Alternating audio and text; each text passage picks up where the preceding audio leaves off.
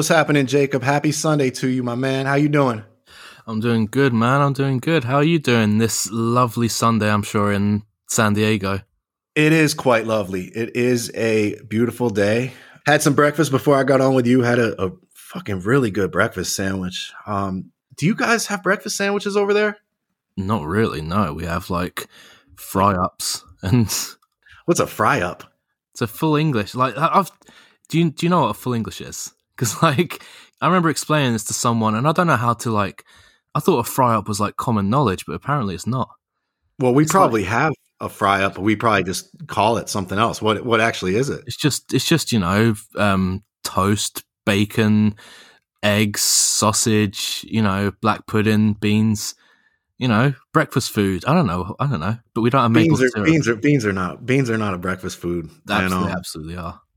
You, beans the, are not a beans are like a dinner, like a, cookout. All, all Americans uh, say this, but then they try it and they're like, "Fuck, it is a breakfast food." Actually, that's really good. Just, we have like we have a lot of like uh, like Mexican kind of breakfast here in San Diego, and they'll have beans. They'll have like black beans incorporated into it, and that works. But then, but it's because you're eating like tortillas and like cheese, and it's you know very like Mexican style. So that's the only time I can. I've had beans. I don't know what kind uh, of beans are you talking about. Baked, baked beans, beans, baked beans on toast. Get some oh. cheese on that bad boy. Get some brown sauce, bacon. Jobs are good, and that's breakfast. So a fry up is fry up basically means breakfast because like that's what breakfast like our breakfast like what I would call breakfast is like toast, eggs, bacon, sausage. Yeah, yeah that's a fry potato. up. That's bre- yeah. breakfast. We call yeah, yeah, hash browns, whatever. And a breakfast sandwich is just like you know two pieces of bread with eggs, bacon, cheese, and I put a little touch of mayo on it. A lot of people think that's gross, but it, that's my oh, secret, you know, mine. But I just had, I just had a killer one though, man. So Oh, we we we, we just um we'd call that a bacon and egg sarnie. okay, same thing. sarnie. Yeah, yeah, a sarnie. That's like a sandwich. We'd call it like a sarnie. I don't know why. Huh.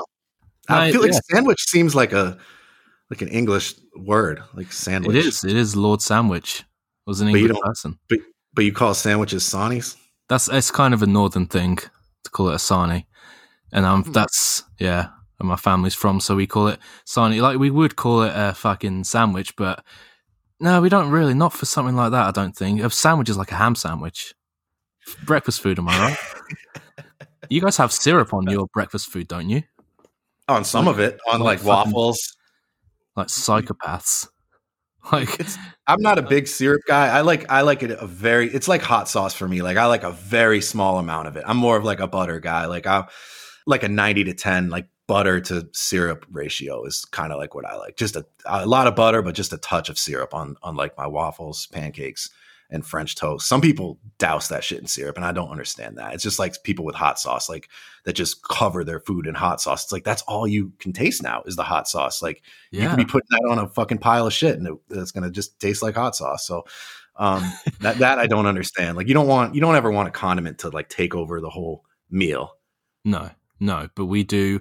I see. I was under the impression that you guys, with the um the breakfast food, the fry ups, that you guys put like syrup on it, and I was like, that's well, that's gross. We we do, but not on everything. We don't like put it on our eggs or like potatoes. We put it on we put it on pancakes, waffles, and French toast. Oh, that's that's acceptable. That's that's, that's encouraged. It. If anything, all right, all right. Yeah, so might might dip some sausage links in it too and some bacon. It's good on bacon and sausage too. I can't lie. Just keep it off my potatoes, and I'm and I'm okay with it. But yeah, it's it starts off on the on the on the French toast and stuff, and then sometimes it kind of makes its way into other aspects of the meal. But yeah, I don't um, mind. Like I had chicken and waffles, and so I I don't mind it like chicken and waffles with some syrup on it. But it's when you start getting yeah like sausages and beans and shit. I'm you like, guys have chicken and waffles there? We do, yeah. Like I fried mean, chicken? Yeah, yeah. I mean, it's London, so we have everything here. I'd, I'd probably like in the smaller towns. No, we wouldn't have that kind of thing. That's yeah, like an American thing, right? Like that's like yeah, American yeah. soul food kind of. Yeah, because we have like diners here. They're becoming more popular, and it's like yeah, just American food. Like we sell, Good. they they call them French fries. Like we don't call them French fries, but they're they're called French fries in the menu just to sound American. You guys call them chips, right? We do. We call them chips. Last question: What do you call chips? Chips. Oh, crisps. Crisps. Yeah, crisps. Fuck. Yeah. I mean, I've had such confusion. Biscuits and cookies are so confusing. That's that's the one that really gets me. So what I like- call a cookie, you would call a biscuit. Yeah, but then cookies are the ones like the circles with like chocolate in them. You know, like um, Yeah. like a like a traditional cookie with milk and stuff. Like that's a cookie. A biscuit's like you know a normal biscuit. I don't know, just a, you know a biscuit in a packet or whatever. We just call it. biscuits are biscuits sweet where you live? Yeah, yeah, they're kind See, of where sweet. we are, well, what do you call those things that we have, like with gravy, like the the non-sweet, like the I don't even know how to describe them, but the dry, not sweet, super dense things you put gravy on, like that's what we call biscuits. yeah, we just call that like I don't know bread, a bun. Is that is that a crumpet? I don't know. Is it a crumpet? I don't know. Listeners, What's a is that a crumpet? A crumpets are like they're like the airy. They they have loads of holes in them, and they're like really airy. like- Like a croissant almost? uh, more like I don't know, more like a waffle that's like really thick and bubbly, like holes in it. Damn, That's that kind- sounds good. It's fucking good. It's fucking good. I have I have no idea what you're talking about with a biscuit. The other thing I don't get is cornbread. Like cornbread, I've never seen or tried in my life, but it looks Oh, bizarre. It's not bizarre at all. It's it's totally harmless. It's delicious actually. Um cornbread is my favorite. Probably my favorite type of like bread. Like if stuff in that genre, I'd say cornbread is my my go-to, man. Like you, you've never had it? Never had it. Never Oh even seen God. it. Oh my gosh, dude. Oh my gosh. Have some cornbread with like a bowl of chili. That's that's a pretty fucking good combination or with like some barbecue, like some barbecue ribs with cornbread on the side with like hot cornbread with butter melted on it. Oh my god, dude. What even Put is that it? on your bucket list. What even is it? Because I've, I've heard it's like, is it sweet? Like, I've heard people say it's like sweet. It's it's uh, it's like semi-sweet, I guess you could say. I mean, it's diff- like you- there's definitely degrees to it, but overall, yeah, it's like a ah, it's moist. It, like good corn. There's a big difference between like good cornbread and like half. Like cornbread sucks if it's not fresh. It's just it gets all crumbly and uh, the texture's way off. But like fresh cornbread is uh like nice and moist. It, it's so good, man. Um, I don't know. It doesn't really. It doesn't really taste like corn, but then like corn doesn't really have that strong of a taste. Maybe it does taste like corn. I don't know, but it's it's good. It's it's kind of yellow. If you ever see it, um, scoop that's it up. it like. Yeah, Yeah. There's got to be like an American barbecue restaurant somewhere in London that you could Oh, yeah. They'll Oh have yeah, cornbread. when when lockdown's over, because we are in total lockdown now for the next month and a half. Yeah, Like everything, like all the businesses are shut down. yeah, yeah. Like you know, they they reckon like hair salons and gyms aren't going to open till April at this point Oh, because we are we are bad right now. Like we are right now, we're number one in the world for fucking this whole thing up. Like bad, Man. bad. I, I feel like a lot of Americans don't realize that how bad it is in other places too. Oh yeah, Like It's- we don't, you know, in America, like m- we pretty much just see news about what's happening here in the U.S. Like on our news, like so you'd almost think like this is the only place in the world where where COVID is happening. Like we don't hear that much about. I don't watch the news a ton, but from what I can gather, you you just kind of hear about our states and cities here, and um, you kind of forget how bad it is in other places, and sounds like it's really bad there. I didn't even realize it was that bad. Maybe I'm just not paying enough attention, but Oh, I don't know. I know the New York Times is covering it because our government is like they've just been funneling billions to like their mates basically. So I know the New York Times did like a big piece exposing like something like a 1.5 billion dollars worth of like basically money like the government just been giving out to their mates over this like hey, here's 250 million dollars to provide PPE and then the PPE is never provided and it's never chased up. just- Jesus, Yeah, yeah, we are. We're we're bad. We're real bad. We got we got Wow. our Donald Trump. We got our our own version of Donald Trump, except he's going to be here for the next like three or four years. Oh man, didn't he? Didn't he have COVID too? Like did, really yeah. bad at He one did. point. They thought he might not make it. He did, he did, and he is yeah. He's he's an awful awful human being. Do you guys? Do you guys have all the vaccines there? Like, are they? Ro- How's your vaccine rollout been? Has it been? Ours has been so slow here. Ours has Um, been probably better, but I know we're mixing vaccines, and like all the health authorities say, don't do that. Don't mix vaccines. Mixing vaccines. like Mixing like like, like you can get- choose. We've got two here, I think, right now that are Are you mixing them as well? I don't know if we're actually. I don't think. like no, like one you get like one dose of Pfizer and then the second dose of Moderna. Is that what you mean? I think that's basically what they're saying. That or that was the plan, which just sounds ridiculous to me. But I think that was their plan. I mean, we we'll see because like I work in education. No word yet if I'm ever going to get it. Like as far as they're concerned, they don't really care. But um, my girlfriend, should have it. yeah, yeah. I mean, I should. I mean, she, my girlfriend works in the NHS, and she is doing. She works over the phone now, like from home, over the phone, doing like talking to people with stroke survivors and kind of helping them assess their needs.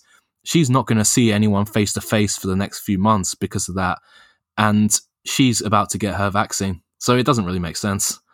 No, that's that's kind of the same way that it is here. But you, I think it, in a lot of states, I'm I'm not sure in California, but I know in a lot of states that um, educators are are receiving it. Like like I have some teacher friends that have gotten it, and uh, it's slow though, man. It's slow. I think it's slower than than it needed to be, and um, it's kind of frustrating. But but we're, we're our cases have been going down here, which is good. So. And you guys have like so many, like half your vaccines are wasted, aren't they? I saw, lot. I've seen people, yeah, talking about like, yeah, I just turn up at the end of the day, and they've got Mhm. like, fuck it, they've got loads of slots that never got filled, and they just have to throw them away. this, this is true. Um, just there's there's there's a lot going to waste. It's it's pretty bad. But uh, Insane. Yeah, man. Yeah, we're still we're we're still bad here, but like they've they lifted the stay at home order in in San Diego at least, uh, so we can sort of go out and do more things. Like all outdoor dining is open now at restaurants, so it's it's still restricted, but it's a lot better than it was. And um and our numbers have been going down. They're still high. I think we've had over a thousand cases in our city for sixty straight days, um, thousand cases per day. So uh, it, and LA's got it even worse, and you know our, our whole country's got it pretty bad. But the the trend has been encouraging that it's going down. I don't know how much that has to do with the vaccines or just the holidays being that far behind us now. But I just hope it continues, man. Because Yeah, well, I mean, yeah, so we'll see. I mean, it's the same over here, but yeah, we'll see. yeah, It- we'll we'll we'll all get through it eventually, man. But uh, Yeah. but yeah, stay safe. Uh, anyway, we could talk some basketball if you want. That was a Got off on a bit of a tangent, but this is what Yeah. happens when we don't have our host. I should probably address that too. Steve is is under the weather uh, currently and was not up for doing the pod today. We were supposed to do our expansion draft. I know we've been talking about that a lot. We've got a big expansion draft podcast all planned out. Um, Jacob has done a lot of the the work pre- preparing for that, and um, and it's going to be awesome. But we didn't want to do it without Steve, you know. So we're gonna we're gonna put that off uh, one more week and do that next week for sure when we have Steve back. This week, in addition to talking about breakfast food and COVID, I think we're going to talk a little bit about the All Star teams. Um, NBA All Star voting opened uh, on Thursday, so we've had a few days of it now, and we figured we could talk about who our starting fives would be, and maybe just go from there and just talk some oh, hoops yeah. sort of loosely based on that. So let's get into it. Yes, sir. Jacob, Western Conference starting five. Do you So- want to do it that way? Give me give me your whole five, or do you want to do the front court first? Or I'll give you so so just to run down for listeners. I've never voted in the All Star game before. I don't really care about voting for it because I think the All Star game, like, I have a totally different definition to the All Star. Like when I think about All Stars, I just think like, right, who are the 20, 25 best players? It's not really how the All Star game works though. So I'm never really that bothered by it. But this year I've tried to. I didn't know you only vote for a starting five. So I went on there. I was ready to do like, you know, 12 man rosters on both teams. And I'm like, shit, only get five. But my starting five, I'll just go, I'll just run through one through five for the West, where point guard, Steph Curry, uh, two guard, kind of other backcourt mate. I was torn. I've gone with Luka, but Jesus, I'm torn. I am torn because him or Dame, but I, I've gone with Luka because I don't really care about wins or losses when we're talking about the best players. It's a team stat. In the front court, Kawhi Leonard, LeBron James, and Nikola Jokic are my um, front court three. But then okay, um, AD would have been close though, and Paul George close. But it's it's, Yeah. so, it's so tough. Like the front court, players in the West, it, they're all basically MVP candidates. Like Kawhi, LeBron, Jokic, you know, they're wildly good. It's crazy, and especially with the season that Paul George has been having, like he's, it's almost hard to leave him out. Yeah, I have the same three in the front court: Kawhi, LeBron, and Jokic. But I was like, ah, is there a way I can get Paul George in there? Um, I mean, I, no, I, I, don't think he's more deserving than any one of those guys.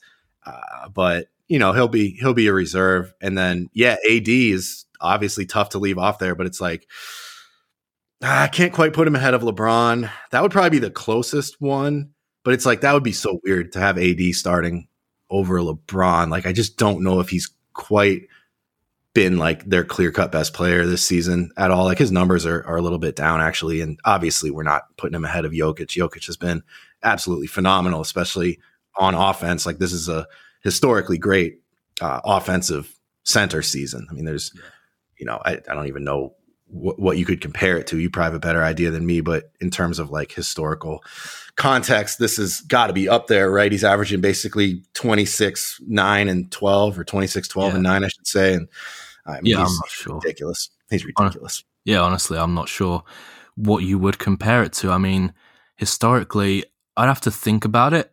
I don't think since Shaq there's been a better offensive season, like for a center, than he's doing right now. Honestly, I'm just, I'm really trying to wrap my head around it. But no, no, because there hasn't really been a great center in the NBA since Shaq. That's the scary part about it. Like no, apart from like Dwight Howard, but he wasn't an, an offensive player really or good. No, and even even Yao Ming, like Yao Ming was an awesome offensive player in terms of efficiency. He's one of the best to ever do it, but you know he's not he's not doing the kind of stuff that Jokic does. Like that Jokic's playmaking ability, his passing ability, his uh, his shooting ability, like his clutch factor. I mean, you, you put all that together, and I, I don't even know. It's like statistically, maybe like Karl Towns has come the closest, but it's like you know he's doing that on a bad team. So yeah, yeah, and and Jokic's playmaking, like he's legit already, kind of one of the greatest passes in NBA history, like already. Oh, yeah. And that's mm-hmm. and for a center, like he's not Bill Walton or Sabonis, like they were great center passers, like maybe the best passers for centers. Jokic is just one of the best ever. Like it's totally he, he really like we really might be talking about like a top five passer of all time, like already. I mean, yeah, just in terms of like ability, like yeah, he's not, you know, he's not going to average 12 assists a game like Stockton or something, but I think he's a better passer than Stockton. Yeah, he's seven foot tall. Yeah. Like he's he can just see things that Stockton or Chris Paul or Steve Nash, like these guys who are maybe better passers, but they're six three at most. This guy can like he, he just has angles open to him that Magic Johnson is like the closest, or LeBron. Could you make an argument that the three greatest passers in NBA history are six nine and up? Magic, LeBron, and Jokic. I think that's a it's a real argument. I think it's. I think it's yeah. an argument. I think, I think it's, it's, an argument because because that that works. Like you you want to be that size because they can see over players. They can whip that ball around and see like the entire court. Like as good as someone like Chris Paul is, he really needs to work an angle to get that ball through because he just he's working at a lower level of like the court. Yeah, and that's one of the things I like about LaMelo too, who I think could be in this conversation when it's all said and done. If everything else goes well, um, in terms of ability, he's already at the very top of the league. You know, yeah. probably right behind Jokic and, and LeBron. And um, I mean, it because he's six seven. You know, yeah. that's a huge advantage for him. And even his brother Lonzo is an awesome passer, and that's part of it. Is is that that height, that length, that ability to create angles that are just not possible for guys like Chris Paul. And yeah. Like like before anyone else, like from like like that one pass LaMelo did to Gordon Hayward, where it's like oh my god, front to back, like ninety foot pass. That's insane. Like how do you see that? Like if you're six foot tall, how do you see that realistically? Like yeah you know, it's uh, make that pass. Like it's just it's insane. And then the lobs he's throwing up there when he's being double teamed, and he'll just lob it up to Miles Bridges. Like someone like Chris Paul or Rondo, like yeah, they could make the pass, but would they see it from their vantage point? That's the problem. Yeah, it's like tall guys can throw it over defenders. Yeah. yeah. Chris Paul's not going to probably throw a pass over his defender in a lot of those situations. Jokic does it all the time. Like so it's it's it's a pretty obvious advantage. I don't think it gets talked about enough, but man, like if you think about the like the three greatest passers of all time might all be big guys in six nine and up. Um, that would probably be my. I don't know. I mean, it's maybe it's a little early to call Jokic a top three passer of all time, but I mean, why not though? It's not far off. He It's does not. shit that I he does. No, it's not far off. Maybe he's top No. five, top six. I I wouldn't No. argue against top And- three. Um, Maybe it's maybe the other one's like Larry Bird, which just kind of Yeah. six nine as well. Like it just kind of proves the point that yeah, Yep. it's just And- it's, it's yep. an unfair advantage. It's like Dirk in the mid range. He's just going to shoot over you. It doesn't matter. Kevin Yeah. Durant. It's it's not fair. Right. And we talk about it all the time with shooting with guys like Dirk and Durant, but um, I don't think it gets enough credit in terms of the advantage that it is when it comes to passing. So it's kind of interesting to think about. So anyway, um, I think we I think we, we so we agree on our front court for sure. And then the back court, you went with Luka over Dame. I agree with Curry. Hey, I've got him on mine too. And then I have Dame over Luka. Um, the Blazers are better than the Mavs. hmm Uh, and the Ma- the Mavs have just just not been playing well, and I think he deserves some of the blame. It's not like Luka's out there playing this perfect game, and the Mavs are still losing. I think eight of their last ten, maybe. Is it that bad? It, it's, It's- bad, right? It's it's They've bad. been yeah they've been uh, they've been spiraling this team. It's I'm um, gonna double check that right now. Yeah, they've lost eight of their last ten. They're now eight and twelve, and um, yeah, Luka has to get some blame for that. It's not like, look, I don't know. I think somebody on this podcast predicted that they would miss the playoffs for the season. I don't know who that was, but and I'm not saying they definitely will. I mean, they they certainly still have a chance to get in. It's still early. They're they're only 20 games in. They're only 8 and 12. It's not like it's a complete disaster at this point, but they need to turn it around. But like my reason for saying that the, er, before the season was like I don't I don't think he's got a good enough supporting cast. And I know they've had a lot of COVID issues. I know KP Mhm. missed a significant amount of time and and he's out again now. And so they've had bad luck with that. But even with all that, it's not like he's got a trash roster around him, right? I mean, he's got a great coach. He's got some good players around him, some good, smart veterans. Like, so I, I mean, he doesn't deserve all the blame. He doesn't deserve half the blame, but he deserves some of the blame. And it's enough for me to keep him off the All Star team right now. And again, it's important to stress like, this is initial voting. This is who we voted for in the last couple days, kind of based on what has happened so far this season. And uh, I, I give Dame a slight edge. And Luke has been Luke has been awesome. He's been about what I think most people would have expected this season on an individual level. I mean, his numbers are insane. But uh, yeah, the Blazers are ten and eight. They've had some adversity too with injuries. And Dame's game winner against the Bulls probably sealed the deal for me. See that that's yeah that I I was worried to fall into that because I I did this originally on Friday and Saturday. I did this for the next by the numbers episode, and it was kind of clear, and I didn't want to fall into that trap of being like, yeah, Dame did drop like forty four in a game winner last night. Should I put him over him? And Luka and the Mavericks are, are spiraling, but to me, Don't Luka is afraid. Of, still. don't be afraid of a little recency bias. A little recency bias never hurt anybody. Right, my, my problem is it's just yeah, like the the Mavs are playing badly, but they're also historically like their players are having an insane shooting slump all at once. And that's if if there's one thing Luka needs around him, it's shooting because he's right now on like 29% from this year and he's never going to be realistically a good shooter. I'm just but then, you know, Dorian Finney-Smith is shit shooting this year. Chris Stapps, when he's played, has been less than 30%. Like, it's not been a good shooting team. And that is kind of like, I don't put the blame on Luka for that because I think he is still one of the best offensive players in the league, even though he is a slight negative right now in scoring. But he's just, yeah, I just, problem is he is a good defender this year. Like, everything's saying he's defending well. Mm, And- I don't know about that. I mean, I think he's gotten better. I don't Oh, I know if think- I'd call him a good defender, though. Not maybe. No, I've heard that a lot. Good. I wouldn't say mean- good is too far, but he's a positive. I think he is overall a Yeah, positive defender. And the thing is with Dame, Dame is not playing well defensively. I mean, he never can realistically, but he's really not this year. And that Portland team is having some real issues, I think, defensively. which I was I thought they would fix with um, the arrival of Rocco and Derrick Jones Jr. But Rocco isn't he's, he's uh, no, he's been rough. Um, yeah, his his yeah, reputation's kind of preceded him the last couple of years. He hasn't really done well. I mean, I, I was saying this to somebody the other day. Like I'm, and I like I've never liked him.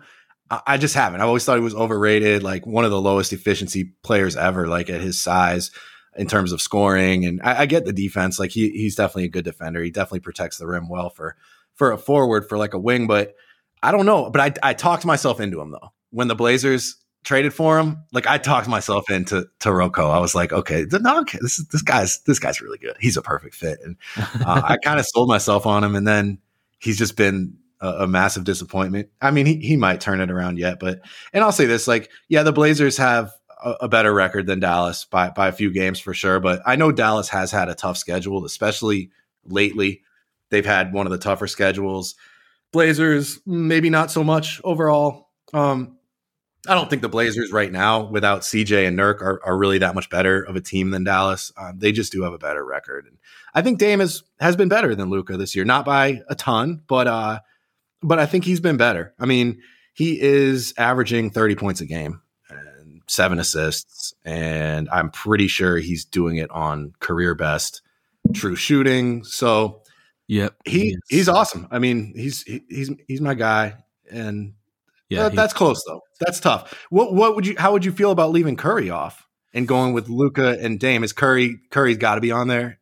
Um, for me, I did have Curry on there just because, like Curry, I think him and Dame are very close offensively.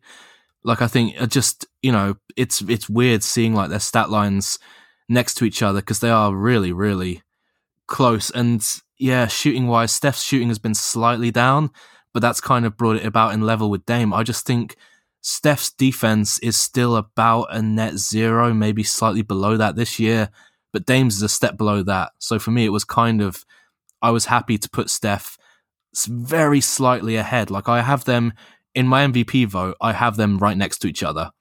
I have Steph like one slot above Dame on my MVP top 10. They're both in the top 10, so is Luka. But I just, yeah, I'm just leaning Steph still right now because I think he provides a lot of value on offense, especially that it doesn't get picked up. Just because, you know, you're following him around the floor with two players at all times. That opens up so much for the rest of the teammates that don't count towards his assists or his points. And he's such an unselfish player on offense, like in terms of cutting, screening for guys that just open up so much. And Dame could do that but he's more of an on ball superstar, which reflects better in the numbers, but maybe not as good overall offensively. Like it's it's tight. Right yeah, now, Dame is fair, probably in, Dame's probably in better form in terms of like how good they can both be. Dame's in better form right now than Steph, but I do still think Steph is slightly, slightly above him. But it's it they're right next to each other. I wouldn't be happy. I wouldn't be upset any of those three. I wouldn't be upset getting an All Star nod, starting All Star nod. Same. Yeah. No, I, I am not saying any of those three are, are not deserving. I, I would go with Lillard and Steph, but Luka's right there too. And but those are the clear cut top three. And what do you think it's going to be like? So this is a popularity contest. Like, what do you think it's going to end up being? Like, these are who we think deserve it um, so far. But like, do you think this that will sort of hold true? Who do you? I think Steph is probably a lock just because he's so popular. And I mean, and he's playing great too for the most part. But then Dame and Luka, that's kind of an interesting one. Like, I wonder who gets more votes between those two. I feel like they're both both really popular. Luka's probably more popular, but Dame's kind of like cooler. I don't know. I think I think Luka is though more popular overall. Maybe yeah. maybe because because there was all the pushback last year, like because Luka was so popular and people were like, "What's he doing that's different than James Harden?" And the answers and James Harden gets all this hate, and the answer is not really anything. But Luka's the new shiny toy. And so people are going to poke holes less. Like we saw it with Giannis. Like two years ago, Giannis was the darling, and just last week we were kind of trashing him on this pod when he he's kind of the same player he was. Yeah. Then. And it's just, just how it goes. Like you know, Harden. If Harden was doing what he did for the past five years for the first time, we'd be like, "Oh my god, this guy's amazing." But it's just it's just how it goes. I yeah, there's something to that. I mm-hmm. definitely. I think that um it depends what their records are. I think if Portland are clearly doing better than Dallas by that point, Dame will make it. I think if they're about the same, I think Luka's popularity will push him slightly over the top. Honestly, I think Yeah, the, see the the front court is basically set at this point, unless something crazy happens, like an injury. I think that front that front three of Kawhi, LeBron, Jokic, that's set for me. I agree. I agree. I think that's I, I think that's set for set for me, and I think that's set for what it's going to be. I'll, I'll be shocked if if that's not it. If like AD um, beats one of those guys out, I I don't see that happening. They're all way more popular, and I think having a better season. Which let's see. Want to go to the East? Yeah, yeah, we can go just to round out quickly because I've done like a bit of research for this. Two guys that I was shocked were quite clearly making the ballot. Bear in mind, it's kind of in flux because CJ McCollum's dropped out. CJ McCollum would, for me, if he'd kept up his form, he would also be knocking on the door of a starter this year. Like that's a real tragedy for him because I've been on the CJ McCollum is kind of trash bandwagon for a year, two years now. This year he's made me shut my mouth. He's been awesome. Got to respect what he's done. It's a tragedy that he's gone down with this injury now and kind of going to take him out of that All Star voting. That's that's unlucky. Like I've got to give it up to the guy. He's been awesome. Two guys that I was surprised are Mike Conley. For me, was quite clearly one of the five backcourt players in the West. The other one was DeMar DeRozan. I have Hmm. DeMar in the in the five, not even like in those two coaches voting whatever it was, you know, like the eleventh and twelfth spot. He was in the, the the five backcourt players, and even if CJ had been healthy, he probably would have been ahead of Conley. Like Demar's been playing awesome this year. He's been really an impactful player in this San Antonio Spurs, like where they're running like four guard lineups and he's playing like power forward. They really unlocked him, I think, this year. And I think it just speaks to that San Antonio team that they are getting the most out of DeMar DeRozan, who I was trashing last year as well. Like I wouldn't trade anything for him. And this year I'm like, yeah, he's he's an all star in the West. Like it's wild. He's super underrated, and he has been having a really nice season. And San Antonio's been surprisingly good. Yeah. And you know that was who did they beat the other night? Denver. They they had a real nice win. Yeah, it was against Denver, and um, yeah, DeRozan's been great, man. He's he he's the like I feel like I kind of count him out every season. Like I know, like I, I mean, we were kind of talking about him like he was trash. Like, um, I, my question with him is this: Why is he a backcourt choice, but Paul George is only a front court choice? Oh, it's ridiculous. you know, um, like I feel like DeRozan is more of a front court player than Paul George. I think they both should be eligible for both. Like we talked about this Mhm. before the podcast. Like they should both be able to be either backcourt or front court. Um, Yeah. Yeah, yeah. because they are. But like, I don't know why DeRozan is backcourt and PG's front court. That's kind of strange how they do that. I'm not a Yeah. not a big fan of the, No, I the mean, front just, court backcourt thing. just It's better than having like center, like a center and Oh, two front court. Like I'm glad that I'm glad it's the three front court as opposed to that. But still, I think there should just be some flexibility with guys like DeRozan and Paul are. George. the irony they got rid of the center position because there was a whole generation of trash centers around like Dwight was like maybe the only good center of his entire generation. As soon as they get rid of it, you get Jokic, Embiid, Karl Anthony Towns, Gobert coming through like the next great generation, and now they're having to fight with like small forwards and power forwards for their spot. It's just yeah, yeah, it's that's stupid. funny. That's funny. Yeah, yeah. Um, but yeah, DeRozan. That yeah, that's that's fair. I, again, I, I didn't really look at the bench. Conley is the is the guy I, re- I really want to see make it. Um, he's having a great season. He's averaging like 17 and six. He's Mhm. shooting it well. He Utah is by record the best team in the NBA as of this recording at 15 and four, I believe. And he's never made an All Star team. And I think most people would agree he's if not the best player to never make an All Star team, certainly like one of the three best. He's had far too good of a career to not have a single All Star appearance. And Utah's the best team in the league. He's having his best season in a few years. It's the perfect time to put him on. I think the coaches will select him. I think they know. I think they respect him enough to do that. And um, I, I really hope he makes it. I don't like Utah, and um, I'm not, I've never been like a huge Conley fan, but I think he deserves it. So that's the one I I feel strongly about as far as uh, reserves. Mm-hmm. No, I think I think we were we were touching on this last week in terms of like Ingram and Zion, and I was saying like I don't think New Orleans are forcing the issue of the voters in terms of how good the team is. Utah right. are absolutely forcing the issue where it's like you need at least one or two of these guys, and you got like Conley, Gobert, Mitchell. Maybe Mitchell gets in because of the points, but I actually think Conley and Gobert have been the most impactful players on this team. I like, agree. Like, uh, yeah, and I think Conley, I think Conley makes it just on quality, not even because, yeah, he's certainly in recent memory the best player to never make an All Star team, but I think he makes it on merit this year. That's and that I'm not really focused on him, you know, never making it, him deserving that nod. He's just good, man. He's just he's really good. Absolutely, absolutely. He's he's a big part of why they've been so good this season. And I agree, Gobert has been the other most impactful player for them. And uh, Mitchell's been playing a little better lately, but he got off to kind of a rough start. And mm-hmm. overall, based on what we've seen, I would definitely have him behind those other two. And to have three from a team make it is tough. Uh, mm-hmm. I'd have to look at that some more. Like, do we would we give him the nod over Devin Booker this season? I mean, Devin Booker's been. I thought Devin Booker would probably still be um, Phoenix's best player, but right now he's probably my third. Honestly, like Chris Paul Chris and, and Mikal Bridges. Bridges.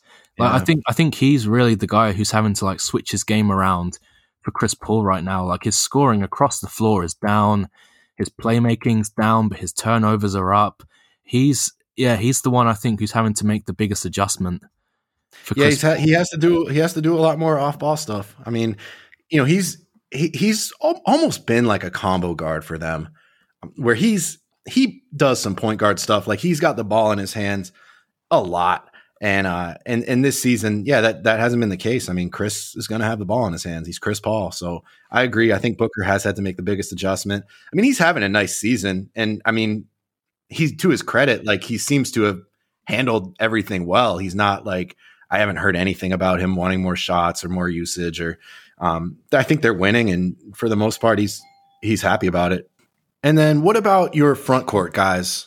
uh, at the reserves in the in the West? Is that AD? I would imagine. I've obviously gone quite deep into this, and it's so so deep in the West. Like as soon as like I came out, like I done, I did my MVP looking at like the twenty five percent mark MVPs first, and straight away, like you know, Jokic, Kawhi, and LeBron had taken up those spots, and then AD, and then you had like Gobert and Paul George, and all these guys were on like my top 10, top 15 MVP ballot, and they're just pushing everyone else out of the way for the Western All Stars, as you'd expect. Like the Western front court's loaded this year. Like one of those guys that I just named, AD, Gobert, and Paul George, is going to have to be in that like the coach's decision part of this, which is wild when you think how good all those guys are playing this year. And that's that's leaving off like Brandon Ingram was really close. Yeah. And, you know, Mikal Bridges is shockingly close. Like we were just talking off air. Like he might be the best wing defender in the league this year. And he's yeah. shockingly close for me. But yeah, it's it's too it's just too tight. Honestly. Another guy that another guy I think that deserves a mention is Christian Wood. Christian Wood, he was one of those guys where it's like I got down to like forty guys and I'm like, yeah, Christian Wood, like, does he? He's averaging twenty four and eleven. And like Houston's been more competitive, I think, than yeah. people kind of expected them to be. Like he's he's yeah. not going to make it, but Jesus, he's he's right there. And yeah, Bridges is another guy. Like when you factor in his defense, like he's playing at an all star level. He's been so good for them, but yeah, he's not going to make it. So what is it? It's it's five front court, five back court total, and then two like two. just wild card guys. Yeah, two just wild card. Then I had Chris Paul as a wild card as well because Okay. Chris Paul's like his his total yeah. numbers they don't capture how important he is to that team as like a oh, general. he's, yeah, he's got to be on it. If if one player from Phoenix makes the All Star team, it's got to be Chris, in my opinion. Yeah, yeah. I mean, Christian Wood, he is yeah, he's putting up insane efficiency, and he's playing great defense. Like he's kind of dictating their kind of defensive performance. Him like he's he's positive across the board. Maybe um, most improved player this year. Who knows? Someone might have picked him for the start of the year, but he is like, does he even make an All Star? Honestly, the league is so deep right now. You could well, go the, forty deep in All Stars. I, I, think th- I think they need to expand the All Star rosters. I've been saying this for a couple years mm-hmm. because the league is deeper now. I, it would seem like the natural thing to do. It's not really fair. Like, let's go back to the the 1990s. Like, how is anybody who's averaging 24 and 11 getting left off the All Star team? Hell no. And I know that. Look, I know that the league as a whole is scoring more points now. I know 24 and 11 now is probably uh, you would know better again than me, but it's probably equal to like 24 points a game now is probably equal to like 19 maybe back then or something or 20 back then. Yeah. Uh, I'm, I'm, i know it doesn't mean quite what it used to, but still like I think there if if you could come up with a way to sort of um, justify expanding the All Star rosters by sort of um, you know assigning a value to the best players that aren't going to make it this year and being like look and then compare it to the best players that didn't make it 20 30 years ago or whatever and mm-hmm. i think it'll be pretty clear that like we need to make the all-star rosters. There, it's twelve right now. You said. I think it needs to be fifteen. Yeah, I, am not against it being fifteen. I mean, I'm not sure. It's an interesting question because I I should have looked it up. Really, when did it become twelve players that make the All Star team? I don't know if it's been forever. Like in terms of when the All Star teams were first that big, because you think like twelve players, say like back in 1957, 12 players was like 15 20% of the league and then right. you look at it now, and it's like like twelve players is you know five percent of a conference. It's nothing. So I'm just yeah, and and there's so many good guys right now, and there's so many so many more. I mean, there's like 30, 450 spots in the league for players. Like I'm just looking. Yeah, I'm um Jesus Christ. I just went back to the 1957 All Star team, and there is like 22 people on this roster. Yeah. That's insane. And now we have two more spots, like 50 years later. That's ridiculous. It's like denying that the. It's like being in denial that the league has gotten a lot better and a lot deeper. And not, there's a, not only are there a lot more good players, there's more teams, like way more teams eh, than there were back then, especially. And even even since the mid '90s, there's been expansion teams, and um, and yeah, I mean, I think anybody can agree that the talent pool is deeper than ever, and there's going to be some extremely good players left off the All Star teams. It's like, is that fair? I, I, don't know. I just think that they should they should expand the rosters to reflect the depth of talent. And I you know, I think like Brandon Ingram and Christian Wood should be should be All Stars. Like that's not far fetched. It's not like oh they just haven't been good enough. It's like no, it's just really tough, and like we just can't put them ahead of you know Chris Paul and Rudy Gobert or whatever. So it's it's insane, honestly. Now is that just a Western Conference problem? Why don't we take a look at the East here? good, for a good second. transition. Hey man, I'm not I'm no Steve, but uh, do your job. Do it. All right, I'll go first for the Eastern Conference. All right, here's my squad. Backcourt. Jaylen Brown, Kyrie Irving. Ooh. Yes, sir. And then my front court is Kevin Durant, Joel Embiid, Giannis Antetokounmpo. Damn. So Kyrie is going to be the one you disagree with, right? Kyrie is the one. Weirdly, so we've in both conferences we're four out of five the same, and we have one um, backcourt player mm-hmm. who's different. And yeah, Kyrie. So again, I went you know super deep. I already done research for this, so I'm kind of got a leg up right now because you know you came into this today to do it, and I've been like, yeah, I was researching this on Friday. I actually think I have Kyrie and Tatum on standby to make the All Star team to begin with. No, because of, well, because of minutes played. It's because of minutes. So like, I was like, fuck, Kyrie and Tatum both are good enough to be in, but their minutes are quite a bit lower than a lot of the guys, other guys in contention. So I had them like, right, I'm going to kind of asterisk these guys, like hold them to the side. Maybe by the time it's actually time for the All Star game, they'll have earned the minutes. It won't be that big an issue, and they're good enough to make it. For now, that's why Kyrie is off my um, my All Star ballot altogether. It's purely so he's played, minutes. He's played 13 games, and he's same played, with Tatum for for that. They've both played. They've each played yeah. 13 games. Yeah, I mean, because if you know, if Kyrie hadn't had the whole Kyrie thing earlier this year and Tatum hadn't missed with um, COVID protocols, they would be on it, no question. And I, I know who I'd take off for them as well. I'd take off. Um, I have Brogdon and Sabonis in my team. I think they I, they both drop out. Honestly, oh, that's so tough. That's so tough. Because because they're the two indie players I've got in there, and I'm like, then Indiana has no one, and I don't think Indiana's going to have no one. But those are the two guys I would drop. It's super tight, honestly. So it's it's like it it's like it is in the West because yeah, like Brogdon and Sabonis are right there with the best players that are going to be oh, potentially oh, yeah. left off in the West as oh, well. Yeah, absolutely. And, then LaVine too. LaVine is going to be in that same boat as them. I know he obviously he's one of my reserves. I've not picked my reserves again. I didn't look at this yeah. as deep as you yet, but you know that LaVine will be one of my reserves. I know, um, I know. That's my guy. But but yeah, he, they're going to be on the bubble. We'll call it the bubble, like where it's Brogdon, Sabonis, LaVine, um, uh, Julius Randle he's having an awesome season. Like there's a good chance Julius Randle's not going to make an all-star team, even though the Knicks have certainly overachieved um, compared to people's expectations. And he's having a phenomenal season.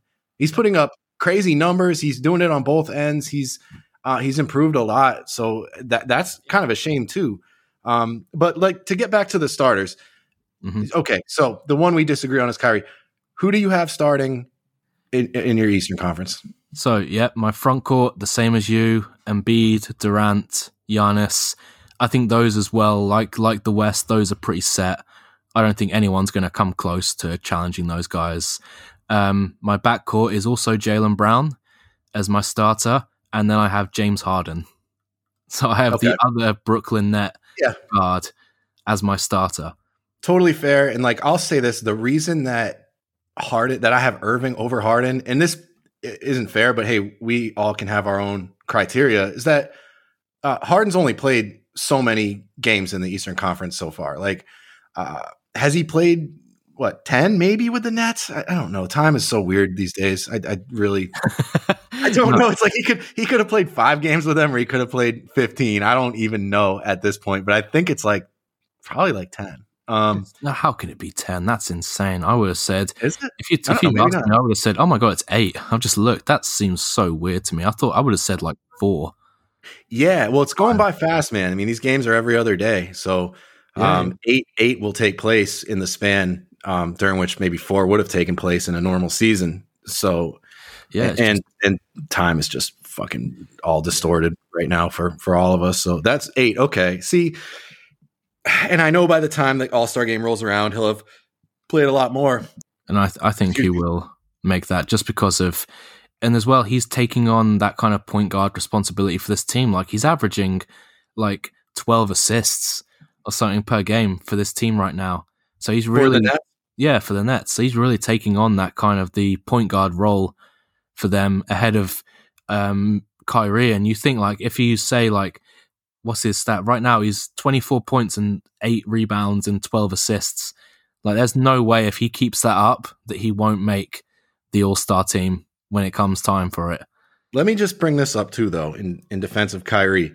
Since coming back from his pause, he's averaging 28.3 points per game, 4.3 rebounds, 5.5 assists.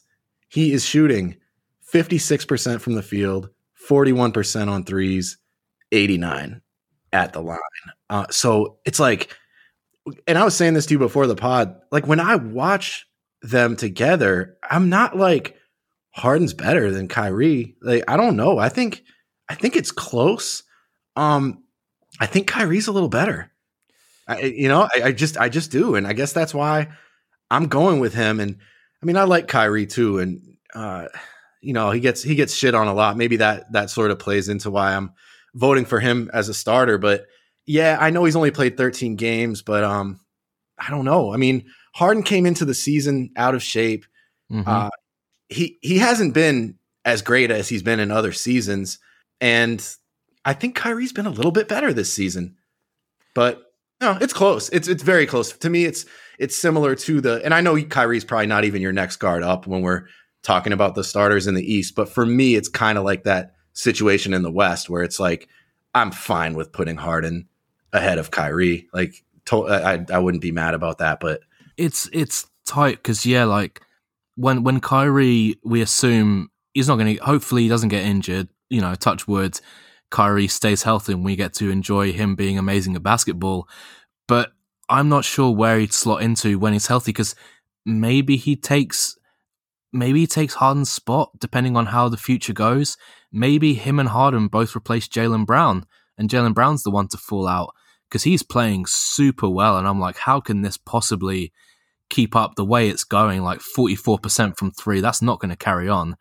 No, no. I talked about this last night when I was I did a little live stream, and um, as Jaylen's awesome, he's clearly gotten better. He's Oh yeah, he's been phenomenal. I mean, but the the level of shooting is is going to taper off a little bit. Like there's, it's just not it's not entirely sustainable. He'll, it'll be better than it's probably ever been. It'll continue to be, but um, I don't think it's going to be quite where it is now. And I mean, I still think Tatum's the better player between the two. I, to me, Mhm. there's there's no question. As great as Jaylen is, I still think Tatum's better. I know there's been a lot of talk about that too, but um, but right now, and again, it's that's important to stress. Like what we're talking about today is just our picks based on the season so far. And I mean, Jaylen's de- obviously a starter based on that. Um, w- here, r- run me through the bench a little bit here because I haven't looked at this as as in depth as you. But what what are what are we looking at for for the bench in, So in the East? So for the bench, you got um you got Khris Middleton for me is kind of next guy up, playing awesome as well as always. He's Is there an argument for him starting over Giannis in the All Star game? Or Is he? Uh, I I put because of Giannis. I still think Giannis's defense separates him from other guys. Like I still have Giannis in the top five, top six defensive player of the year voting, and when you combine that with his offensive game, because like we talk about him taking a step back. His his stats are still basically the same as they were last year. That's the crazy part about all of this. We're just getting, I think, slightly bored of Giannis, and I think the overall he's not clicking as well as he was the year before. It it doesn't seem to be coming really in the flow of the offense like it has been before now, or like he hasn't been the focal point and it's been slightly less efficient. But Giannis is still such a beast. I just I Yeah. have him ahead fair. of I, yeah, he ahead of Middleton for sure. yeah, Middleton Middleton. cooled off a little bit, I think, too. Um, lately, I, I don't. Uh, what's he? He's averaging twenty one. Yeah, yeah. Giannis has got to be the starter. But okay, so back to the bench. Um, So- Middleton for sure. Yeah, I definitely agree with that. yeah, Middleton definitely making it. Um, Bradley Beal is maybe the most interesting question here because you have like the leading scorer in the league. I think he's been playing offensively. He's been playing really well this year. It's just he is playing on the worst team right now in the league, maybe. And do you reward losing? I say, I say he's one of the twenty-five best players. He's got to make it for me. And it's like Trae Young. The Hawks were trash last year and Trae Young made it in as a starter because he's popular and because he's talented. I don't see why Bradley Beal shouldn't make it in either. Like, yeah, I agree. He's averaging thirty five points a game. Yeah. I mean, okay, so like because I know last year he got snubbed or whatever, and and a lot of people were were pissed about that. mhm. And sure, the Wizards were a little better last year than they have been this year, a little better. And but he was averaging like 28, I think, at that time. And that was like, how are you going to leave off a guy that averages 28 points a game? Now it's like, seriously, how are you going to leave off a guy that averages 35? That's what he's averaging so far this season. He has to make it. As much as there are guys I'd rather see, like personally, probably make it over him, uh, Zach LaVine. But uh, you have to put him. eh, The Wizards could be 0 and 30 at the All Star break, and if he's averaging 35 points a game, I think you have to put him on as a reserve. I'm I'm with you there. yeah, he. You know, fun fact that I got from um, Basketball Reference at the end of last year. He's the only player in league history to average thirty points per game and not be an All Star that year. And he's Wow, did he he, he did average 30 last year, huh? By the end of the season. thirty point one, yeah. Think It was like it was like twenty eight at the All Star break, but at the end of the season, it was. Well, this is what we're talking about though with expanding the rosters. Like that's stupid that a guy averaged 30 and didn't make the All Star team, and now he's averaging 35, and he Yeah. might. There's a chance he won't make it. He probably will, but there's a chance he won't. And like that shouldn't happen. You you shouldn't average. There's no way you should be able to average 30 and not make the All Star game. And like, come on, No. expand the damn rosters. No, like as much as I, you know, am fucking analytical, like it's the All Star game, and someone who's doing that well, and it's not like he's even like chucking. His efficiency is still above average. Like he's still like you know that Oh, true yeah. shooting plus where it's like hundred is average. He's like 105. so yeah. like he's shooting above league average at super high volume. Like you can't not have him in. It's just insane. Just because his team is so bad. Like Russell Westbrook might be one of the worst offensive players in the league this year. Like it's just they're just getting dragged down, and that team is just playing. So I like free Beal, honestly, free oh, Beal. When you posted that shooting stat the other day, seeing where Westbrook was on oh there, bottom oh. of the basement. I mean, yeah. he's he's been as bad as like he's probably had a larger negative impact on his team than any player in the league this year, just because of his mm-hmm. usage. Like he's hurt his team more. Um, it doesn't mean he's the worst player in the league, but I think he's hurt his team more than any other player in the league this no, season. I, yeah, right? yeah. When when I looked and I was like, he is scoring worse than Anthony Edwards, who is having like an atrocious scoring season for a rookie, and you understand that because he's in a really bad situation. You know, it's it's he's really a kid. He's only been playing basketball for three years or whatever. Like, um, yeah. yeah. you understand it with Anthony Edwards. With Russell Westbrook, it's like, dude, you're you're an MVP. Like, yeah. you're a Hall of Famer. Um, you're getting paid a fuckload of money.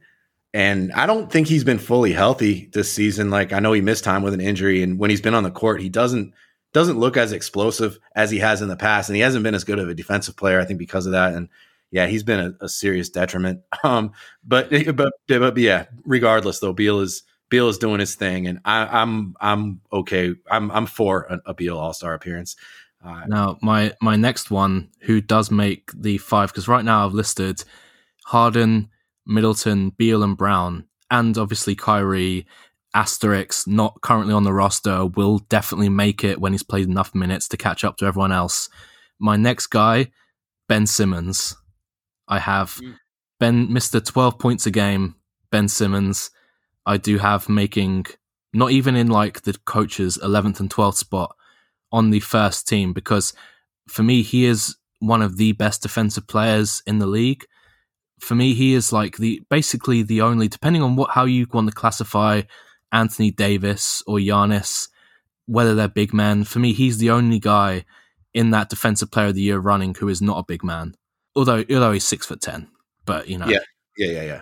He's yeah, he's not a he's not a he's not a center. I mean, yeah, he's I don't know if he's a point. I don't know what you want to call him. I guess he's yeah forward. Um, I don't know. He's just a basketball player.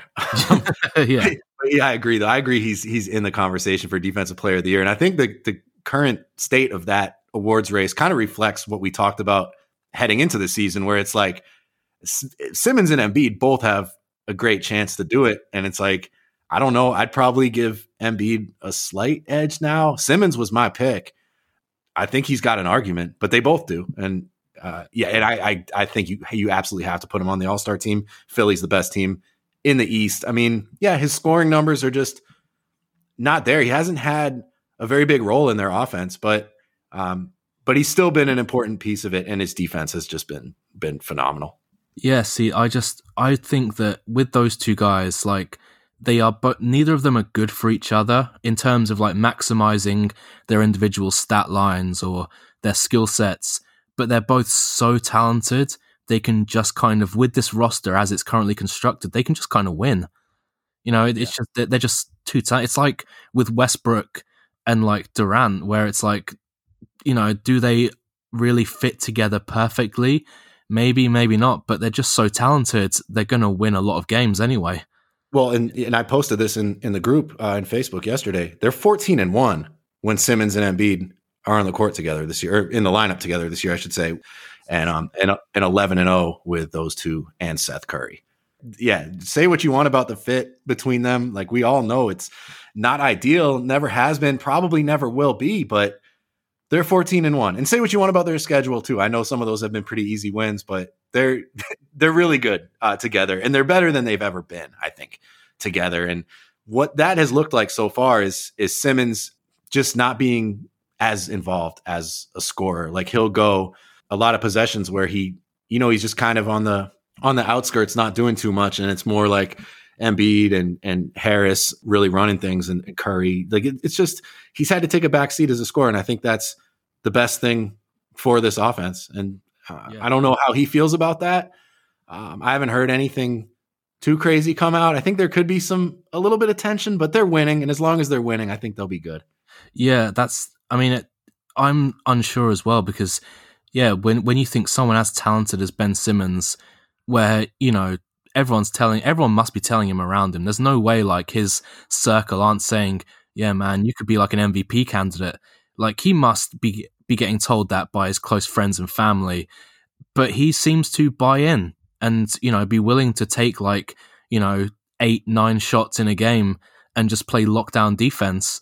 If he's willing to do that, then the, the ceiling is unlimited for this team because yeah i think he has been and i think doc deserves a lot of credit for that too. Like i'm not sure that simmons would have bought into this role or the role he's been in for much longer under a coach that doesn't command as much respect under someone like brett brown. But i think that's one of the reasons why doc was such a good fit with this team is he doc can explain it to him. Doc can doc can sell him on it. And uh Mm-hmm. I have a question though. Okay, so apparently, like Simmons was told he was being traded to Houston.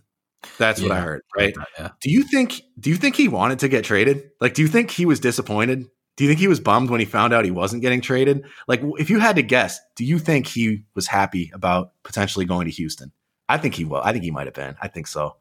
I think he might have been like I'm just trying to think about it from like if I'm Ben Simmons, how would I feel? At the same time, I would think yes, but could it just not be another team apart from Houston? Like, could you not trade me to like? I wouldn't even mind getting traded to like Orlando or something. You know, just a team where like I'm not going to play for Fertitta, and yeah. where they're they're obviously just trying to get under the tax. Where they traded Levert for like and Jarrett Allen, like they got these players and they just these talented young players, and they just traded them straight away for like expiring contracts yeah. And it's like they obviously don't want to win, even though they are actually playing pretty well so far.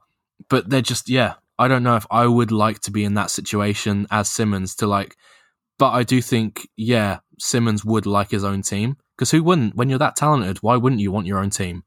And be like, he, like you said, man, he has to think like I could be an MVP candidate. Like if I had my own team and I could just play exactly the way I want to and just uh, be be as aggressive as I want to be, as a scorer and not not have Embiid there. Like I don't know. I mean, I'm not saying he doesn't want to win. And like again, Philly playing so well. Like I think he's probably happy to be there right now. I truly believe that. But I, I think part of him would like to have his own team and just put up insane numbers and you know he has to think he could he could be like an MVP candidate. So I, I don't know. I, I, was wondering about that because they're like they told him he was being traded, and I'm like, I wonder what his reaction was. I wonder if he was like, all right, or, or if he was yeah, like, yeah. Oh, you know, yeah, not to Houston. It, you might be right. Maybe like he'd be open to the idea of a trade, but maybe not to Houston just because of the state of that franchise, namely, you know, the ownership, and, um, and maybe more so last year as well when you know Philly were kind of not clicking, like that whole where they had like four forwards and centers in like Joel Embiid and him and Al Horford and Tobias Harris, where it just wasn't clicking, maybe then he would be more like, yeah, just trade me to another team. Right, but now that they have some shooting and, and they've gotten Horford out of there, and he he, he yeah, might they're, yeah they're content. I, I, haven't heard any. I haven't heard anything to believe that he he's not happy there. But um, you, no, you know, you just think he could probably be doing more. Uh, but that's not what's best for the team right now, and he seems like he's cool with that. Um, sorry, man, kind of got sidetracked there, but oh yeah, yeah. Uh, then, so then, that, um, mm-hmm. there are two other guys in terms of both the flex positions. They call them the that eleven and twelve spot. I both I have two guards there, Trae Young and Brogdon, are in those spots for me. Trae Young, he is Mister Streaky right now. Yeah. Like he is, he started out on fire slumped. He's been climbing back up. Like, yeah, I don't really know what to make of him. I don't know if he's going to go beyond this, honestly, because I think he will have peaks and valleys in his performance throughout the entire year. Brogdon's the one that's kind of really interesting to me because he's playing so good this year. Like, for him, like, he is, you know, I mean, he's 28 years old. I think people forget that. You know, he's he should be in his absolute prime right about now. But um, yeah, those are the two guys for me. Like, I think people know Trae Young is just, you know, he's been quite a hot topic this year. Yeah, I mean, look, man, I mean, he's averaging 27 and 9.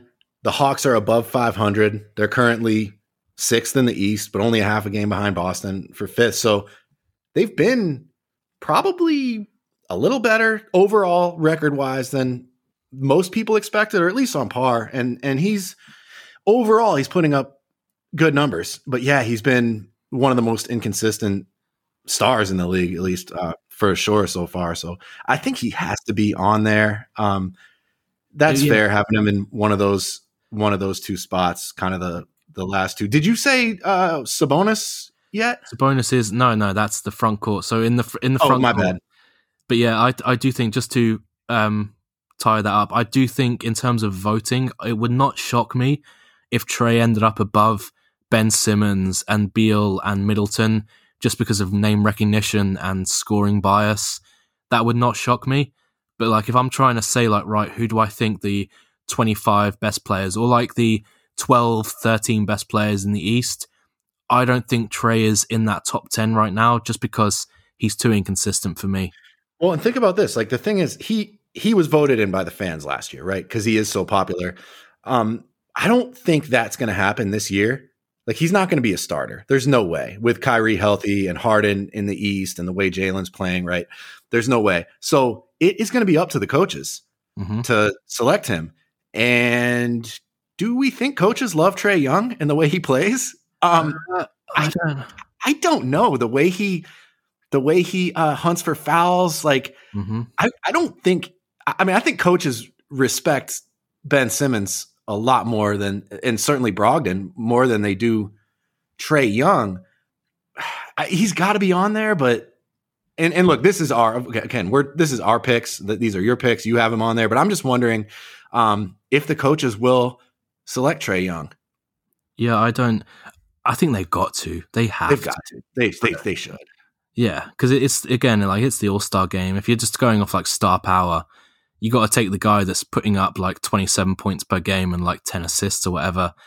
But I don't think, I think him and Luka have shown that, yes, they are both stars. Like, I think Luka is a noticeably better player, but they're both stars, but they still have a lot of growing to do to become like elite of elite players in this league because both of them have probably not taken a step back, but not exploded this year the way we would hope they would.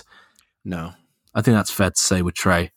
Yeah, Trae and Luka both. Like I don't I don't think they're so far, I wouldn't say they've been any better than they were last season. They've had moments for sure. Like Trae's like in the beginning of the season, it was like, wow, he's even better. And then Oh my um, god, yeah. He's just been he's just been so inconsistent. And with Luka, it's just more uh, just the, the the shot has not been not been very good, but they'll both they'll both continue to get better. Um yeah, yeah and then are we on to the front court reserves yeah, now? Yeah, yeah. So in the front Wait, who, who do you have?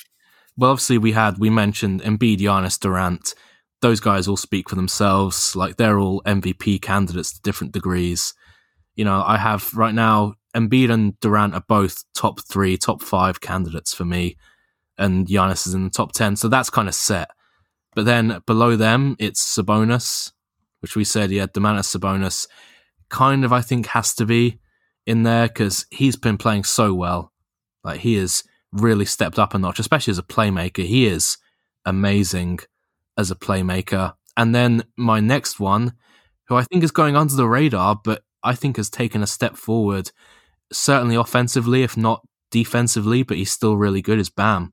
Mm-hmm. I have Bam Adebayo as my um, fifth, or i I'm not decided on who's ahead between Bam and Sabonis right now, but I think Bam is like, he's amazing still he's gotten better. He's this he's he's he's so good, and it's because Miami's record has been so bad, and yeah. because he missed some time like in the protocol. But I think by the time like the All Star game or the All Star break or whatever, by the time the All Stars are selected, um, because we don't even know if there's going to be a game at this point, I think by then Miami will probably be you know at least around 500, and I think we'll have seen enough of Bam where it's like this dude is is definitely the second best uh, big man in the East because he he has gotten better. He has added stuff, and um, it's just that team has had so many struggles that it's that he is going under the radar, like you said. But I don't think that will continue for very long. No, he's he's wildly good. Like I don't know if he can keep up. Like the craziest thing for me when I was looking at it is his his free throw jump this year. Like he was, he's been. I'm not sure if it's below seventy or he was like right around seventy. He was always right. He was like right around seventy last year, yeah. I think. And now it's above eighty five percent. That's a wow. in, insane jump in free throw wow. ability. And he's actually like he's not really taking threes, obviously, but he's expanding his range to the mid range. Like, if he, like, that's the thing that most impresses me with Bam is that, like, you are so talented and you seem to be working so hard every year to add stuff to your game. Like, this guy is, is, he could be, a, you know, a top 10 player sooner rather than later. And I think that's going under the radar this year because, like you say, missed some games. Miami's been bad. You know, Butler's been out. You know, Hero's probably going to be out. This whole team is a bit of a mess right now. Yeah. Unfortunately, like maybe the finals hangover, bubble hangover has been getting to them. But Bam, like you, you build around Bam in this team. You got to build around him because he is a, a future, you know, all NBA perennial player. Yeah, I mean, I think if if that shot continues to develop and he gets to the point where he's got a legitimate three point shot, which like I've always thought the potential is there, and even with his free throws, like his form has always been good. And it's just it's one of those ones where you've always kind of expected it to get better, and it seems like it has. But man, if he if he if he can start hitting threes, like he could be like Giannis level. Yeah, like he could be as good as Giannis. I think within a couple years, that wouldn't surprise me. It sounds crazy to say right now, but if Bam is as good or better than Giannis in like two years, I wouldn't be shocked because Giannis is kind of stagnated. Like he doesn't, Giannis isn't getting, hasn't really gotten better the last few years. I haven't seen that much that he's added, and he hasn't really addressed his deficiencies. Like if anything, his shooting has gotten worse. Um, so if Bam keeps keeps getting better, like that's how good he could be. And um, yeah. yeah, I'm glad you mentioned him. I'm glad you mentioned him. He's definitely being overlooked, and that, it's easy to do because because of how how bad Miami's been. But well, just um, to just to add to um, his ability, like to give listeners some context in terms of shots in the mid range, like everything outside the paint to the three point line. This year, he's taken about ninety shots, and he's connecting on about forty seven percent of them. Mm. Like that is that's above good, above what you would expect in terms of get, giving a player a green light in the mid range.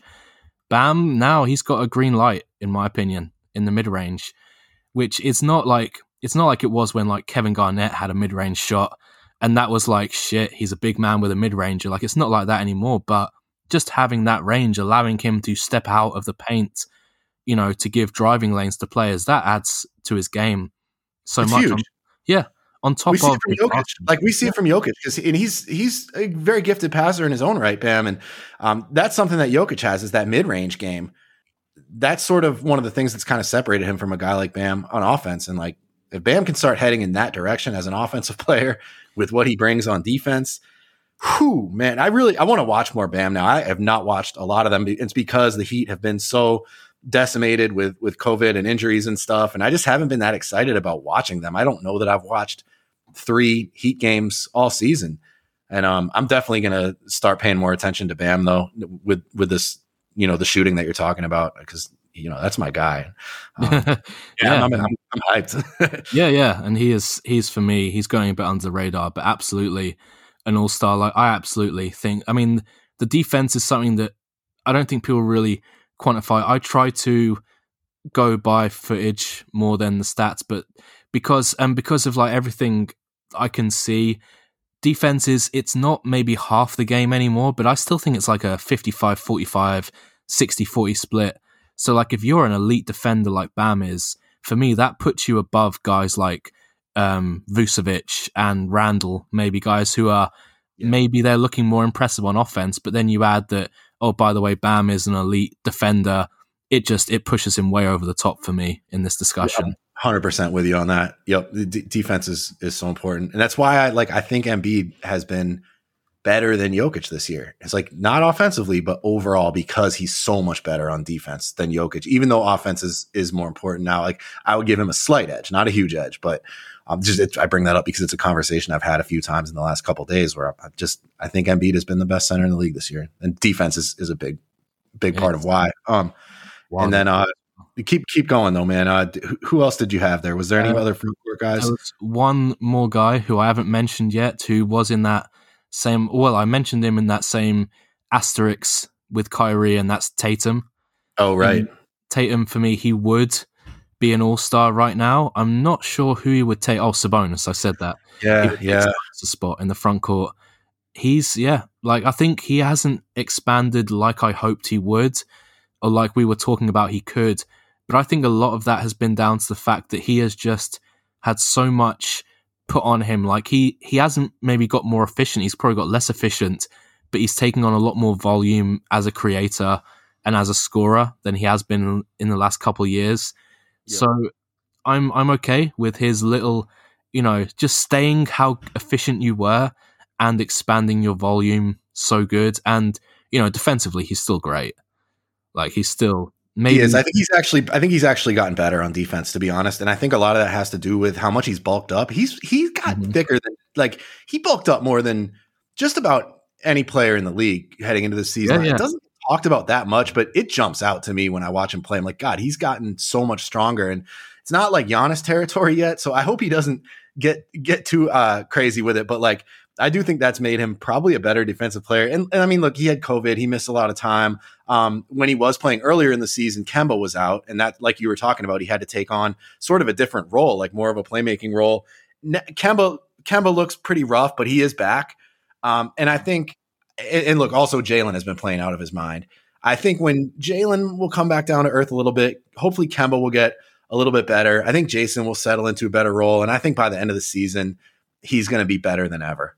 Like I think um I think he's going to go on one of those runs that he you know he went on last season where it's just like a month where he averages you know 30 plus and um, mm-hmm. I, I, I see that coming very soon. Like I think that could that could kick off any day now. I think he's going to go on a major run and and yeah, we'll be like he's he's definitely improved. But we we just haven't seen it yet. But I, I hear you and and yeah, it's like if if assuming he's you know stays healthy until the All Star break, it's going to be really hard to leave him off that team. But it's also hard to leave Sabonis off with how well he's been playing and how well Indiana's been playing. I mean, Sabonis is phenomenal. Like he, I, I don't know if anybody's like other than maybe like Jokic, like as an offensive player, um, he's been as impressive as anybody this he's just so good. He is just so good. He is so fundamentally sound. I mean, his his footwork is the best in the league among mm-hmm. big men. Uh, he's got a real nice mid-range jumper. He's he just does everything the right way. He does everything like exactly how you're taught to do it, how you're supposed to do it.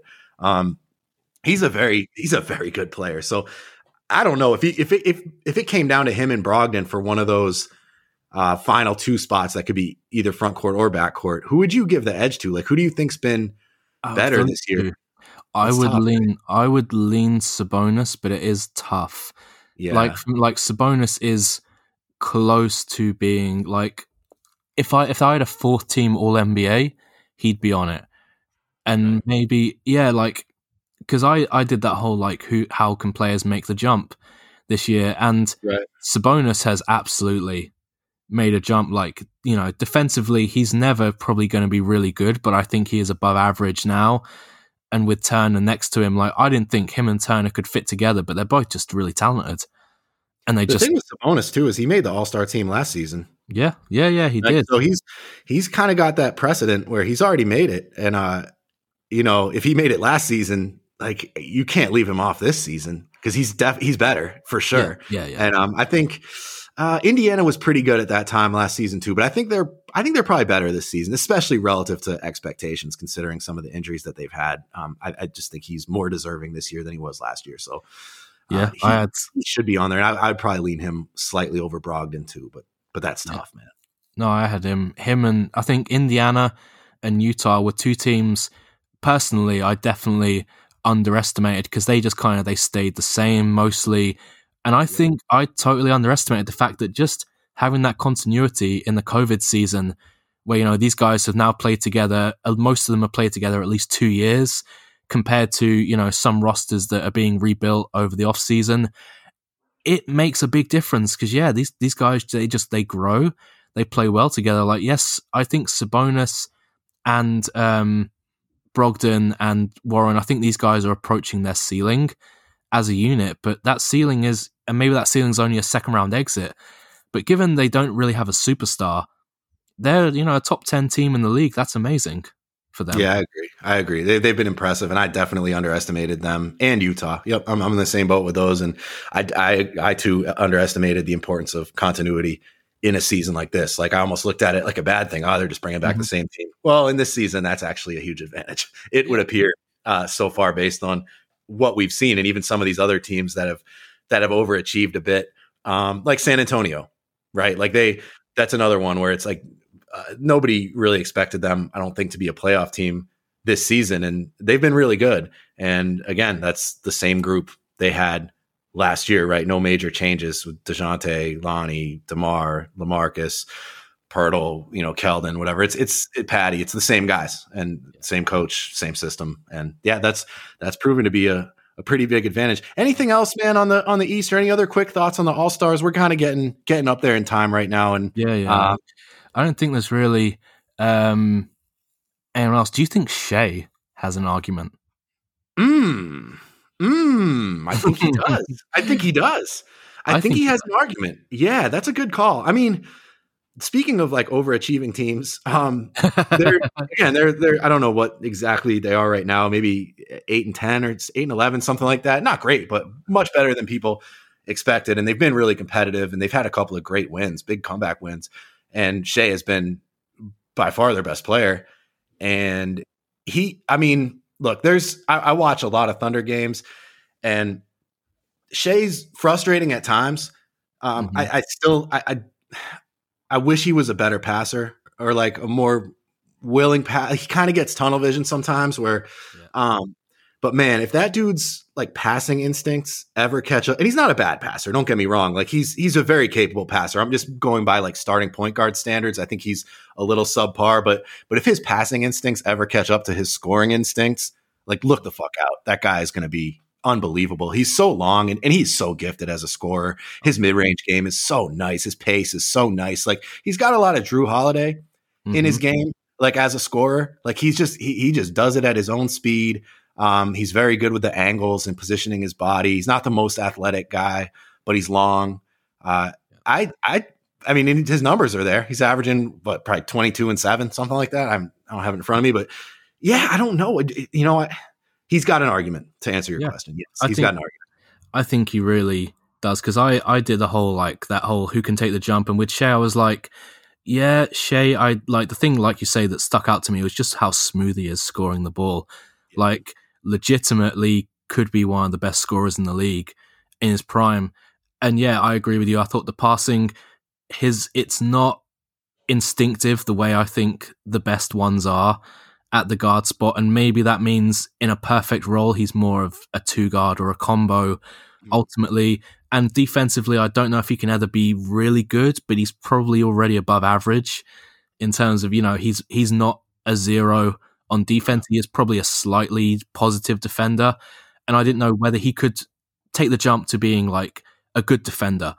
But it's entirely possible because he has taken a little jump playmaking it's entirely possible he ends up being really good across the floor, and he's just a really good, really smart player who fits. Yeah, like, it, it, it, sorry, and, and in fairness to him too, like you know, look at the team around him. Like he, you know, if you if you put a couple of knockdown shooters around him, um, you know, he he's gonna have more options, and I think will therefore look like a better passer than he does now. Um, I know sometimes now it's like, you know, it, it, doesn't seem like a great decision. Like it seems like he's sort of forcing the issue uh, you know, to score. But on that team, maybe that is the best option sometimes. Um, so, you know, I'd like to see him with better pieces around him, and we will see that as as these young guys like Dort and Bazley continue to improve, and as they bring in their draft picks over the next yeah. several years, yeah. and probably trade some of those picks for for like a superstar, like maybe a Bradley Beal type of guy. But they'll they're going to put some pieces around him, and, and we'll see what he looks like in that context. But I agree, like in a perfect world, he's probably not like a full time point guard. Um, like he'll he'll he has plays where he'll one of the things that drives me really crazy about him is he'll just he'll just drive to the hole, get up in the air like facing the hoop, and then when the shot's not there, he'll just turn around in midair and just throw it to whoever he sees out on the perimeter. And yeah. sometimes there's someone standing there, and sometimes they're not. But he's got a really bad habit of of getting up in the air and and throwing basically a blind pass. Uh, but again, he's he's a young player. This is his first year as like a full time point guard. Of course, he had Chris Paul there last season. Mm-hmm. So, but man, he's awesome. He's awesome. You know, I, I nitpick his his game, but overall, he's awesome. I've compared him to Brandon Roy in the past, who's one of my favorite players of all time, who had kind of a similar knack uh, for scoring um, as like a big sort of combo guard. Uh, you know, and and Shai's the defense. He's got upside. He's got great length. He's got a seven foot wingspan. he's athletic enough. Um, yeah. he's he's smart enough. It, it's more a question of effort, I think, with him, where he's kind of got this sort of laid back, kind of like too cool for school attitude out there on the court. Like he's he's a real laid back player, and not so much in the way that like Jrue Holiday is. It's more like maybe kind of like not a good thing all the time with him. He's very laid back. So I, would like to see a little more like I know it's not his demeanor, it's not the way he plays, but I'd like to see a little more like fire, a little more aggression from him, especially on defense. But but he'll get there. And I mean, I don't know. He probably won't make the All Star team, but yeah, I think he's got. I think he's got like a case. No, yeah, I I didn't really. He didn't really get too close. But that's you know the West is so tough anyway, and it's always going to be tough. But he really stood out to me as like, yeah, he's the fact that his his efficiency has gone up when he is so clearly the best player on this team. And you know the team, like you say, they they completely gutted their their playoff roster from last year and he's taken on so much more responsibility and done it more more efficiently. That just I'm like, wow, wow, Shai, that's amazing. Yeah, like you say, he's special. He's special. I, I, think I probably undersold him a little mm. bit heading into the season too. Like, yeah. just you know, I've never seen him as a guy with like huge upside, and I still don't.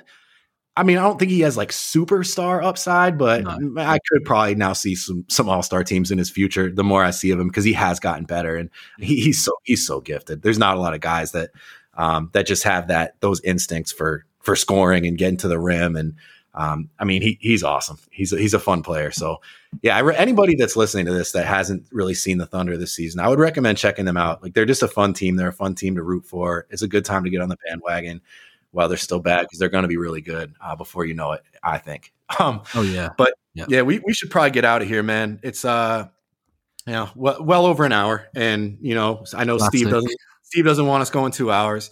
so no, we'll cut it short now, man. That was that was fun though. That was uh that was a lot of fun. Again, this was not planned. We were we we had every intention of doing our expansion draft today, but there's no way we're doing that without Steve. So we'll do it next week with him. And and this turned out to be a, a fun episode in its own right. So yeah, Jacob, thanks for thanks for being here, man. Always always great talking to you. Yeah. And um always a pleasure. Yeah, we'll, uh, yeah, thanks, man. And thank you everybody for listening and we will talk to y'all soon. Peace.